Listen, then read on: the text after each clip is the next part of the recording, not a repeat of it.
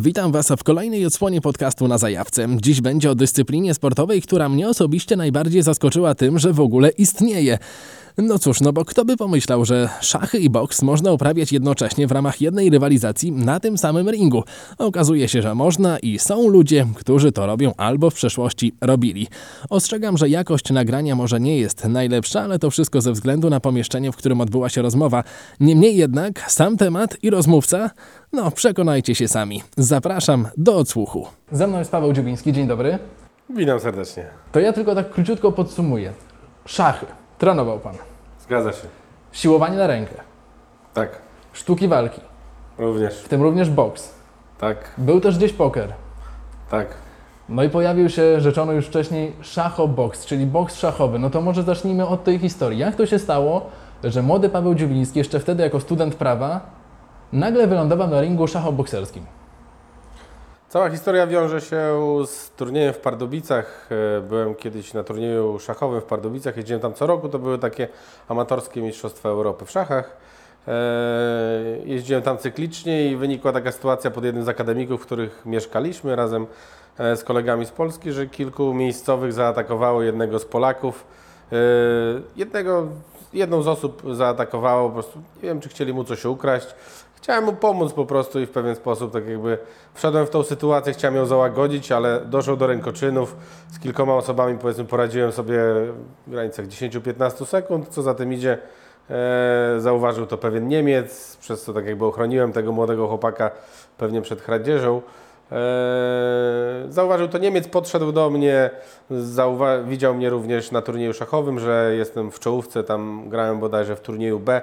Eee, Byłem w czołówce, wiedział, że jestem bardzo dobrym szachistą, nie wiedział, te, nie wiedział natomiast, że e, również bardzo dobrze czuję się w sportach walki i w walce wręcz co właśnie mógł zauważyć e, podczas tamtej sytuacji. Powiedział, że ma kolegę, który organizuje takie walki e, chessboxingu. I tym samym e, zostawiłem mu bodajże swój telefon i maila. Nie byłem tego przekonany, byłem pewien, że nie do końca się ktoś do mnie odezwie. Ja wtedy miałem bodajże 18 lat. E, aczkolwiek po dwóch tygodniach dostałem informację, dostałem na maila e, wiadomość, czy trenowałem boks, żebym im przesłał swoje walki, jaki mam rekord w boksie amatorskim. I tym się zainteresowali, tak, bo w szachach to łatwo było można sprawdzić w internecie, że moja kategoria była wystarczająca do chessboxingu na pewno, e, bo w szachach też tam swoje sukcesy miałem, wielokrotnie byłem mistrzem województwa, w tym momencie to już mam też powiedzmy trzy tytuły e, mistrza Polski, czy, czy, czy, czy obecnie chociażby mistrza Polski prawników i lekarzy. Mhm.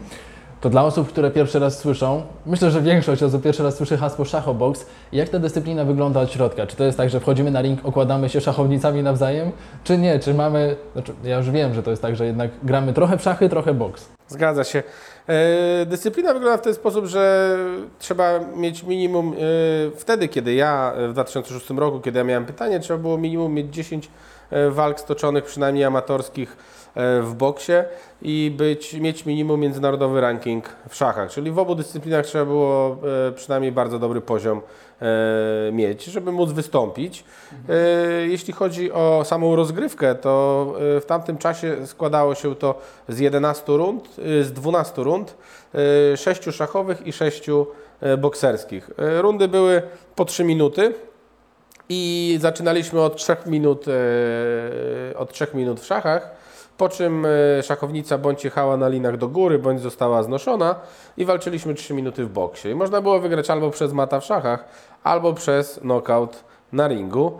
E, Na zegarach szachowych było, każdy z zawodników miał po, miał z tego co pamiętam, miał po 12 minut na zegarze, czyli maksymalnie 24 minuty mogła trwać sama rozgrywka e, szachowa. Czyli takie już bardziej szachy błyskawiczne tutaj wchodziły w grę, kiedy się przesiadaliśmy. Bardziej szachy szybkie, czyli, czyli bardziej powiedzmy bo błyskawiczne to jest w tym momencie 3 bądź 5 minut, a 15 minut to są bardziej te szachy szybkie od 15 do 30 minut, więc te 12 minut. Aczkolwiek wiadomo, że jeżeli się boksuje 3 minuty, a później siada tak jakby do partii szachowej, to te, ta głowa, ten mózg zupełnie inaczej pracuje na dużym zmęczeniu. Także ja też trenowałem do tych walk w ten sposób, że na stadionie lekkoatletycznym umawialiśmy się z, no z moimi kolegami, umawialiśmy się czy to z szachów, czy, czy, czy e, no z szachów głównie. Ja biegłem e, sprintem 400 metrów dookoła e, stadionu, po czym siadałem, grałem 3 minuty w szachy, a później znowu biegłem. I tak trenowałem,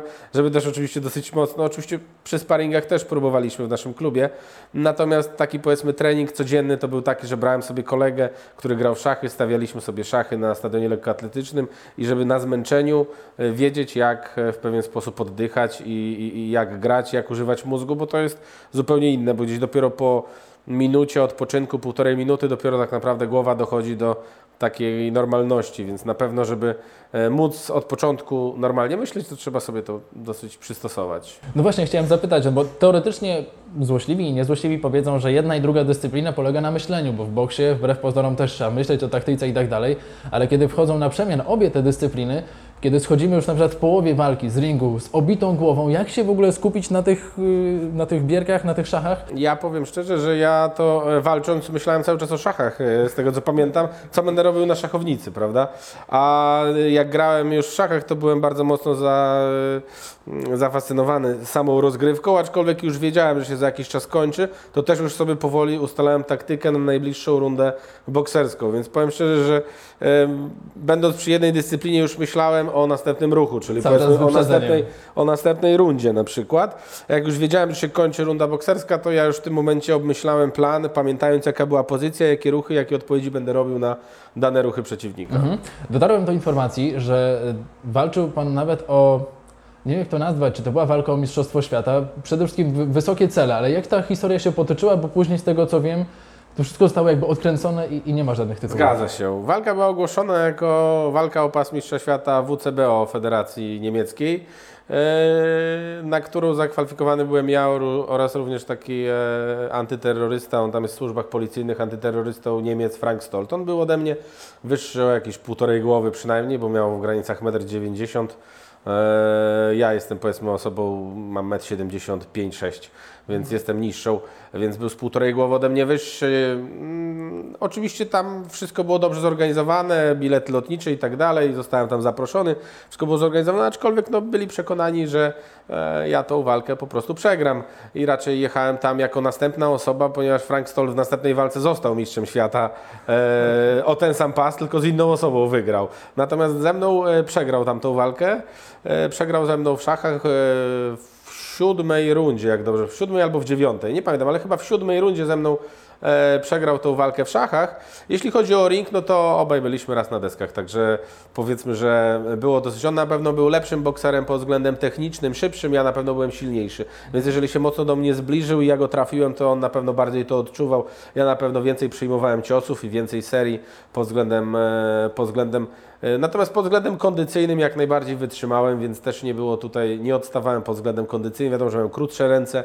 natomiast byłem również silniejszy, więc to jego podejście do mnie też nie było aż tak łatwe. Natomiast technicznie jak najbardziej był lepszy, ale wytrzymałem z nim na ringu, wygrałem w szachach. E, Natomiast na miejscu oczywiście ja zostałem ogłoszony zwycięzcą. E, O dziwo pas się nie pojawił na ringu, ponieważ e, właściciel federacji przyszedł mi pogratulował, aczkolwiek przed bez pasa, mimo że pas był tam e, cały czas, czekał.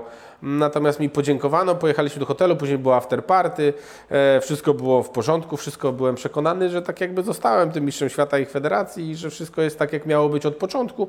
Aczkolwiek na drugi dzień się okazało, że już nikt do mnie nie przyszedł, zostałem odwieziony po prostu na lotnisko, a jak wróciłem do domu, to zobaczyłem, e, że u nich w ogóle zniknął artyk, e, znik, zniknął news o tym, że to będzie walka. Później było, że to była walka pokazowa i że tak naprawdę ja wygrałem walkę pokazową, a później w ogóle ogłosili, że walka jest remisowa, a nie pokazowa. Aha. I że był remis, dlatego że o, sędziowie orzekli, że w walce pokazowej on był lepszy w boksie, ja byłem lepszy w szachach, bo dałem A, mata. się wyrównało. I w ogóle zrobili z tego, że był remis, gdzie w zasadach jest jasno określone, że wygrywa się albo przez mata, albo przez knockout. Jeżeli nawet na kartach punktowych byłbym gorszy, e, na ringu to nie ma to znaczenia, bo ten sport miał inne zasady, tak?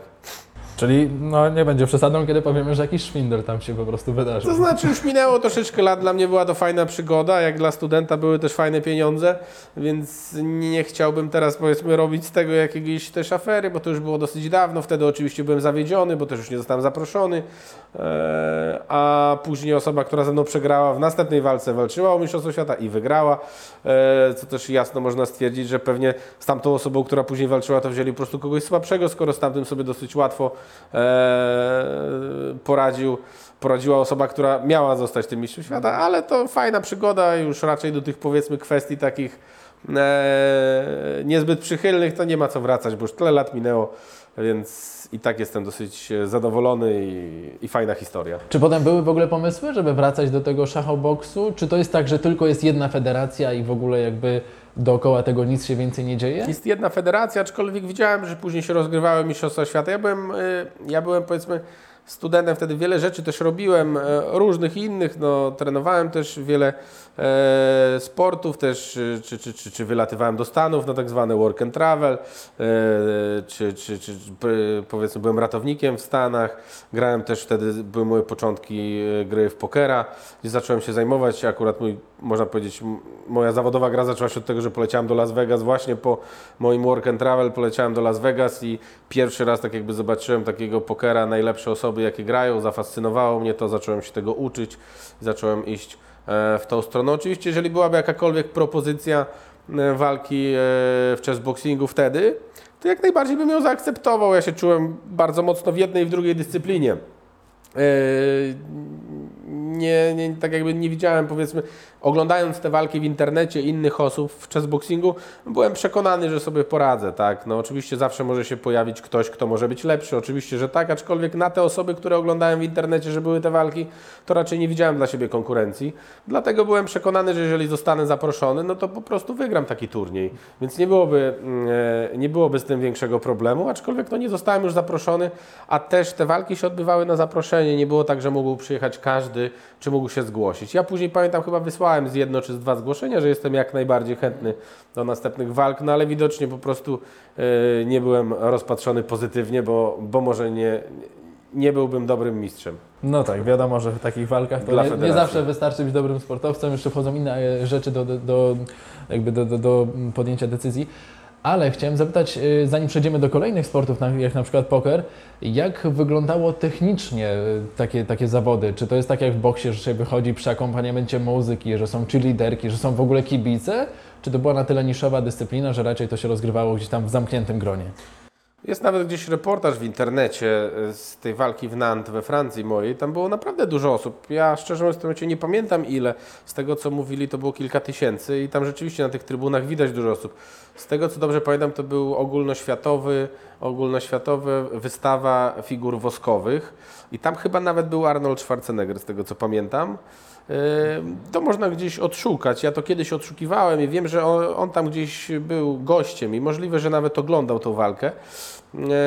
Te osoby się tam, można powiedzieć, było dużo znanych osób. Zazwyczaj szachoboks y, był, same zawody się nie odbywały, tylko było przy, była to powiedzmy taki ciekawy sport, taka ciekawostka czy taka walka przy jakichś innych dużych wydarzeniach e, tego typu. E, raczej federacja i, i, i osoby tak jakby starały się tak jakby robić z tego taką ciekawostkę przy dużych takich imprezach, przy takich dużych eventach. I myślę, że to w tą stronę dosyć dobrze spełniało swoją funkcję, bo ludzie byli tym zaciekawieni, ludzie łapali na to właśnie zajawkę i im się to podobało. Mhm. Super. E, czy potem śledził Pan w ogóle losy tej dyscypliny? Widziałem ostatnio, że w Warszawie pojawiły się jakieś amatorskie grupy, które trenują szachoboks. W ogóle pojawiło się też na Facebooku jakieś zupełnie nowe konto jakiejś organizacji światowej szachoboksu. I tak zupełnie niespodziewanie mam wrażenie, że następuje jakiś renesans, tylko nie wiem, czy to jest taki jednorazowy strzał, czy może coś więcej się dzieje. E, nie śledziłem, powiem szczerze, aczkolwiek z drugiej strony, jeżeli byłaby taka potrzeba, mógłbym zostać trenerem w takiej szkole. Także nie ma najmniejszej, mógłbym dać swoje wskazówki, także nie ma z tym żadnego problemu. Aktywnie też jeszcze, bo prowadzę również dwie fundacje e, w tym momencie, mm, co również jeszcze 4 lata temu mieliśmy, 4 bądź 3, 3 lata temu mieliśmy taką galę w 2018 roku bodajże. Myśmy galę moja fundacja organizowała galę bokserską, taką charytatywną, w której również wystąpiłem i wystąpiłem e, również w walce właśnie chessboxingu e, z takim kolegą z Białego Stoku, który również wystąpił w chessboxingu w, w, takiej walce wcześniej. Ja do, do niego się odezwałem, zgodził się, przyjechał e, i, i jak najbardziej też taką walkę charytatywnie e, stoczyliśmy. Toczyły się też również inne walki, także ja również aktywnie mogę nadal tak jakby w takim wystąpić, bo aktywnie cały czas trenuję, czy, czy, czy boks w tym momencie, czy wcześniej Krav Magę, czy, czy, czy w szachy również gram aktywnie, także nie ma problemu. Jakby moje wskazówki komuś miały pomóc, albo jak miałbym gdzieś zawalczyć, to myślę, że jak najbardziej nie ma problemu. Lubię wyzwania. Jakbym miał się przygotować, to jest dla mnie nawet jeszcze takie powiedzmy w tym momencie mm, e, daje mi dużo energii, jeżeli mam jakiś cel. Czyli ta adrenalina podbudowuje. Tak, tak, ja lubię adrenalinę, lubię robić nowe rzeczy, nie lubię się zatrzymywać, e, nie lubię takiej stagnacji, lubię po prostu takie właśnie wyzwania, także jak najbardziej podjąłbym wyzwanie, więc myślę, że nawet to e, w ramach takiej po prostu samodyscypliny fajnej, żeby przez kilka miesięcy się przygotować do takiej walki, to jak najbardziej. Później był poker. To wszystko się działo jeszcze cały czas w czasach studenckich, z tego co rozumiem. Był szachoboks, potem poker. Y, Przypominam, studia prawnicze, więc wydawałoby się bardzo absorbujące. I y, poker. Poker to był bardziej sportowy, czy to były wyjazdy po prostu do kasyna, do Las Vegas i granie o pieniądze?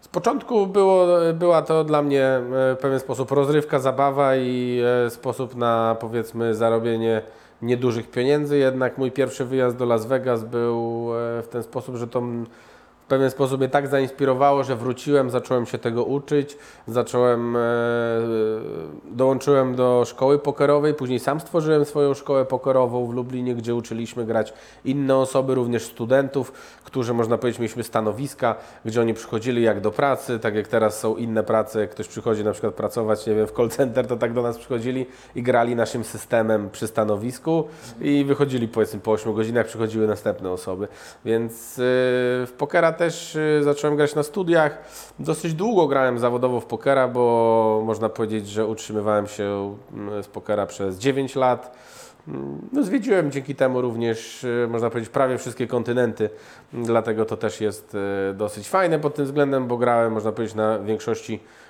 ogólnoświatowych dużych eventów, turniejów, czy, czy, czy na World Series of Poker, co też jest na Mistrzostwach Świata w Pokera, co też jest takie, powiedzmy, fajne, pasjonujące, że gra się e, przy tym samym stole z najlepszymi graczami e, na świecie, czy w tym samym turnieju. Więc to też jest takie dosyć, e, dosyć fajne. E, No i to też jest powiedzmy długa historia, jeśli chodzi o pokera. Natomiast jeśli chodzi o studia, no to tak, znaczy ja jeszcze można powiedzieć, że wtedy jak zaczynałem grać w pokera, też studiowałem dwa kierunki, bo studiowałem i prawo i administrację, można powiedzieć. Na jednym wydziale studiowałem dwa kierunki e, i jeden e, dziennie, drugi zaocznie, po czym jeszcze grałem e, w pokera, można powiedzieć, nocami.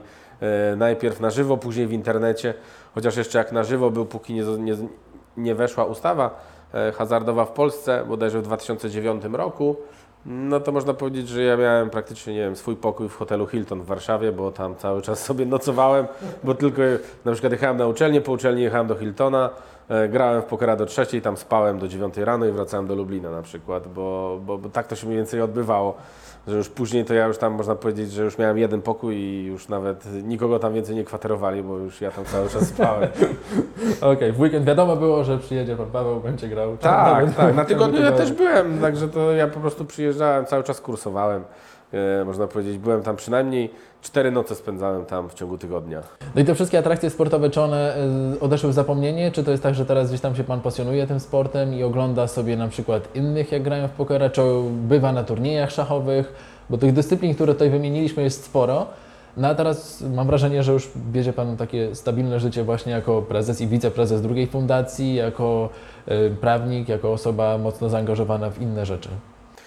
Tak, znaczy w tym momencie oczywiście głównym moim zajęciem prowadzę jedną z większych kancelarii e, w Lublinie i to jest powiedzmy jedno z takich moich głównych zajęć.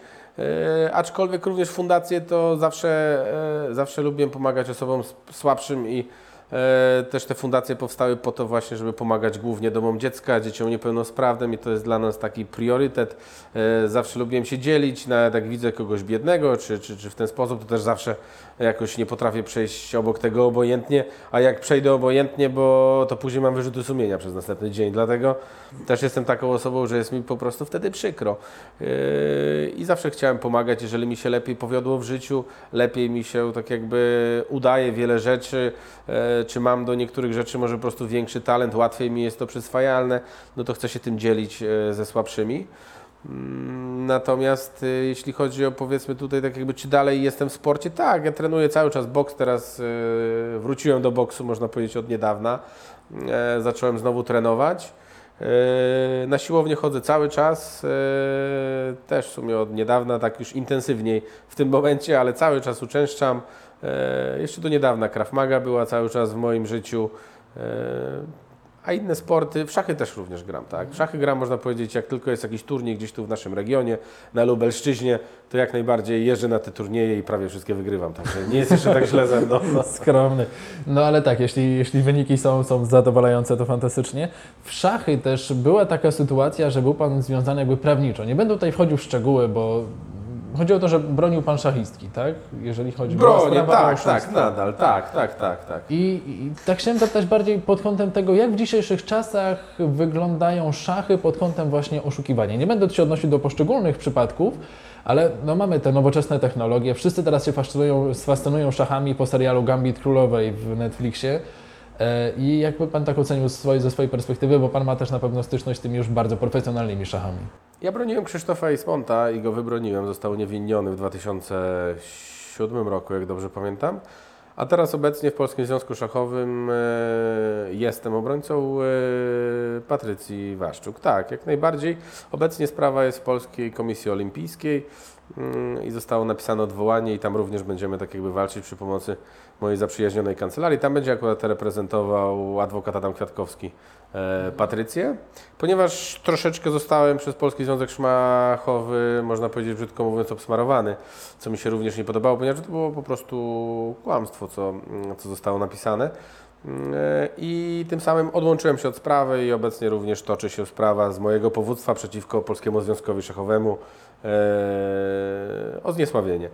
To tak Okej. e, swoją drogą, ponieważ no, potraktowali mnie bardzo nieładnie, gdzie jak jestem obrońcą, to jest normalna rzecz, dla mnie to jest praca, ja dostaję za to wynagrodzenie, natomiast e, to są osoby, z którymi ja się znam z młodości, które obecnie są w zarządzie, oni, nie wiem, potraktowali to w ten sposób, tak jak ja bym występował przeciwko nim w jakiejś prywatnej sprawie, natomiast to jest moja praca, jeżeli przyjmuję sprawę w, w kancelarii, to jest normalne, tak jak tak jak z, wieloma prawnikami spotykamy się e, po dwóch stronach, to nie znaczy, że musimy się nie lubić po takim spotkaniu, także to jest oczywista sprawa, aczkolwiek widać, że po prostu nie wszyscy może e, dorośli w pewien sposób e, do takiego poważnego, powiedzmy, reprezentacji. Mm, Jak to wygląda? Czy można oszukiwać? Oczywiście, że tak. Wiele ludzi z pewnością próbowało bądź będzie próbować, aczkolwiek jest to bardzo ciężko udowodnić, ponieważ e, no, tak naprawdę według mojej wiedzy nie można kogoś skazać na podstawie tego, że ktoś coś powie, tak? No to tak jak pan by poszedł teraz na policję, powiedział, że ja pana pobiłem, a oni by przyszli, zakuli mnie w kajdanki, dostałbym 5 lat bez rozmowy ze mną, tak? No nie można czegoś takiego zrobić, ponieważ jest to, no, nie żyjemy w czasach, gdzie kogoś się zamyka, bo ktoś tak powiedział, tak? Więc yy, oczywiście, że ludzie oszukują. To jest oczywista sprawa. Yy, nie tylko w szachach, w różnych dziedzinach ludzie starają się przeskoczyć yy, własny umysł, czy, czy, czy przeskoczyć inne osoby i w pewien sposób, tak jakby, tak jak jest doping w innych sportach, E, Tu jest doping technologiczny, e, czyli że, że, że ludzie mogą próbować korzystać e, z tego typu powiedzmy pomocy. No i teraz ze względu na to, że większość turniejów odbywa się w, w trybie online, no to tym bardziej jest dużo łatwiej oszukiwać i dużo ciężej wychwycić, bo jeżeli dochodzi się do pewnego poziomu, to ta zbieżność ruchów z komputerem jest dosyć e, i tak duża, bo najczęściej jest jedna albo dwie odpowiedzi najlepsze e, w danej sytuacji. Więc można powiedzieć, że ci najlepsi na świecie, czy nawet najlepsi w Polsce, y, tą zbieżność i tak już mają na poziomie 90 kilku procent z komputerem. Więc ciężko jest udowodnić to, czy jeżeli ktoś ma 94%, to już oszukuje, czy dopiero jak ma 96%. Więc oczywiście są takie ruchy, które można powiedzieć, że są ciężkie do e, wymyślenia przez człowieka, ale z drugiej strony, dlaczego umysł człowieka ma nie wymyśleć tego, co i tak wymyśli komputer? Więc tak naprawdę ciężko jest to udowodnić, trzeba kogoś złapać e, w pewien sposób za rękę.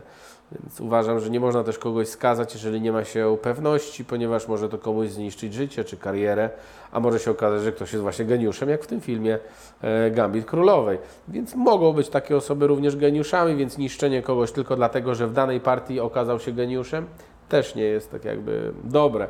Więc żeby kogoś po prostu osądzić, zniszczyć medialnie, zniszczyć jako osobę i, i, i, i można powiedzieć, to trzeba już naprawdę mieć ku temu pewne dowody albo przeprowadzić konkretne, konkretne działania. Nie można zrobić czegoś takiego, żeby komuś wyrządzić krzywdę tylko na przypuszczeniach czy na domniemaniu. Jasne. Odnosząc się jeszcze, bo to dziękuję za taką bardzo rozbudowaną wypowiedź. Zawsze za dużo mówię. No. Nie, ale fantastycznie. Lepiej jak rozmówca mówi więcej niż jak nic nie mówi. To jest dopiero kłopot. Ale odnosząc się do serialu Gambit Królowej, oglądał Pan? Gdzieś tam zerkał na to jako szachista, czy tylko słyszał, że, że takie coś powstało? Tak, obejrzałem jak najbardziej. Tak, obejrzeliśmy jak najbardziej. E, Także bardzo myślę, że fajny, pozytywny dla szachów. Może tam trochę niepotrzebnie tyle alkoholu, bo szachiści raczej tyle nie piją. E, Nie służy to. Tak, myślę, że tak. Myślę, że to nie jest na pewno takie. e, I też tak, ta, ta, ta, ta, ta, y, ta dziewczyna też często tak partnerów zmieniała. Myślę, że to też nie jest takie powiedzmy e, pozytywne. E, Ale oprócz tych dwóch wątków uważam, że wszystko było fajnie przedstawione, a to musiało być też tak przedstawione, bo gdyby szachy zostały przedstawione tylko tak jak wyglądają, to pewnie by nie zaciekawiły tak dużej rzeszy ludzi. Więc dzięki temu, że może właśnie dodane były kilka takich wątków bardziej publicystycznych, to może właśnie dzięki temu e, było to ciekawsze. Ale wiele osób się zastanawia, czy rzeczywiście jest tak, że te turnieje już na najwyższym poziomie, gdzie grają mistrzowie świata, mają miejsce w największych hotelach na świecie. Czy one są robione z takim przepychem, czy w dzisiejszych czasach to zupełnie inaczej wygląda? Powiem szczerze, że w, ja w tym momencie aż tak się nie orientuję, y, bo ja w szachy grałem bardziej powiedzmy 15-20 lat temu. Natomiast tak, te największe turnieje również rozgrywają się o duże pieniądze. Obecny mistrz świata Magnus Carlsen też jest osobą, która, e, która gra cały czas w szachy, też jest osobą, która bardzo dobrze zarabia, jest też osobą bardzo medialną. Także jak najbardziej są to osoby, które, znaczy są to miejsca e, prestiżowe i też te turnieje się rozgrywają e, właśnie mniej więcej tak jak było przedstawione, e, tak jak było przedstawione w filmie, czyli, czyli że jest dużo kibiców, ludzie to oglądają, teraz to jest jeszcze streamowane na całym świecie. W tym momencie szachy przechodzą bardzo, bardzo pozytywny tak jakby rozkwit, bo nawet takie turnieje w Lublinie, gdzie są turnieje w Lublinie, gdzie ja grywam. Na takie turnieje jeszcze niedawno przychodziło 15-20 osób, a w tym momencie po filmie e, zaczęło przychodzić, e, były turnieje, gdzie nawet było 50 czy 60 osób i można powiedzieć, że ta ilość osób przybywa. Ludzie po prostu zaczęli zauważać też w szachach e, coś, e, coś więcej niż w innych grach takich planszowych, ponieważ rzeczywiście to jest tak jakby spotkanie dwóch głów, dwóch mózgów i dwóch tak jakby przygotowań czasami i też to bardzo mocno y, sportowo wzmacnia człowieka, taka gra w szachy. To też jest, y, można powiedzieć, też jest rywalizacja. Nie tylko rywalizacja musi być fizyczna, rywalizacja również może być umysłowa. Nie każda rywalizacja, tak jak wiele osób deprymuje szachy, jak się z kimś rozmawia, to ktoś mówi, a co to za sport, to nie jest sport i tak dalej. No dobrze, to jest sport umysłowy. Nie każdy sport musi być sportem fizycznym, tak? Nie trzeba, nie trzeba komuś dać w mordę, żeby y, wygrać z nim w sporcie, tak? Mhm. Ja po sobie mogę powiedzieć, że po kilku takich e, amatorskich turniejach, gdzie się odejdzie od szachownicy, to jest człowiek wykończony po prostu. Zgadza się. No taki- ja przyjeżdżam do domu najczęściej po turnieju, mam gorącą głowę. Jakbym sobie zmierzył pewnie temperaturę, to tak jakbym miał gorączkę i rzeczywiście tak jest. Bo po turnieju, po turnieju jeżeli zagrało się 9 partii, nawet szybkich, e, i taki turniej trwał 5 czy 6 godzin, no to, to, to jest zupełnie i dopiero tak naprawdę głowa też dochodzi z godzinę, ze dwie do siebie, żeby już zacząć normalnie myśleć i normalnie spróbować coś zrobić. Jakby tak od razu usiąść do pracy i spróbować napisać jakiś pozew czy pismo, no to ciężko by było bardzo się przestawić i skupić. Okej, jeszcze dwie sprawy, bo cały czas rozmawiamy, wiem, że Pana też czas goni. E, Wracając do fundacji, jedna z fundacji jest działalnością razem z Michałem Wiśniewskim. Jak się stało, że Wasze drogi się pokrzyżowały? Skrzyżowały właściwie, nie pokrzyżowały. Z Michałem Wiśniewskim, e, zresztą świetnym moim kolegą, mogę powiedzieć nawet, że przyjacielem. Znamy się z pokera oczywiście. E, Poznaliśmy się przy pokerze. Także tak, prowadzimy jedną fundację. E, Fundacja ma za zadanie głównie pomagać domom dziecka. E, To jest tak, że no i fundacja powiedzmy dopiero pierwsze kroki stawia, także tutaj jeśli chodzi o tą fundację, to jak najbardziej. Z Michałem znamy się wiele lat, znamy się bardzo dobrze prywatnie. Oczywiście nie będę opowiadał o e, naszych, naszych prywatnych, prywatnych, e, prywatnych sprawach czy znajomościach, aczkolwiek tak, bardzo się znamy, lubimy, e, spotykamy się, także jak najbardziej. Jest to super pozytywny człowiek, często może e, jak ktoś go pozna, to dopiero widzi, jaki to jest fantastyczny człowiek. Jeżeli póki go nie zna, to może czasami mieć błędne przekonanie, e, bo czasami, no ale to wiadomo, teraz ten powiedzmy hejt w internecie czasami to się tak rozlewa, e, często niepotrzebny właśnie z chociażby takich zazdrości ludzkiej. Natomiast tak jak mówię, e, jest to bardzo dobry i ciepły człowiek. Pięknie. I druga sprawa, na sam koniec, wisienka na torcie. Jesteśmy w Lublinie. Ja pochodzę z Zielonej Góry. Sprawa, która może nas tylko i wyłącznie łączyć, żużel. Kiedy Albo dzielić. Albo, albo dzielić, ale z tego co wiem, kibice w Lublinie są bardzo przyjaźni. Kibice w Lublinie są bardzo przyjaźni, aczkolwiek Zielona Góra w zeszłym roku w ostatnim biegu odebrała nam pierwszą czwórkę, więc tak nie do końca się pewnie w tym roku będziemy przyjaźnić.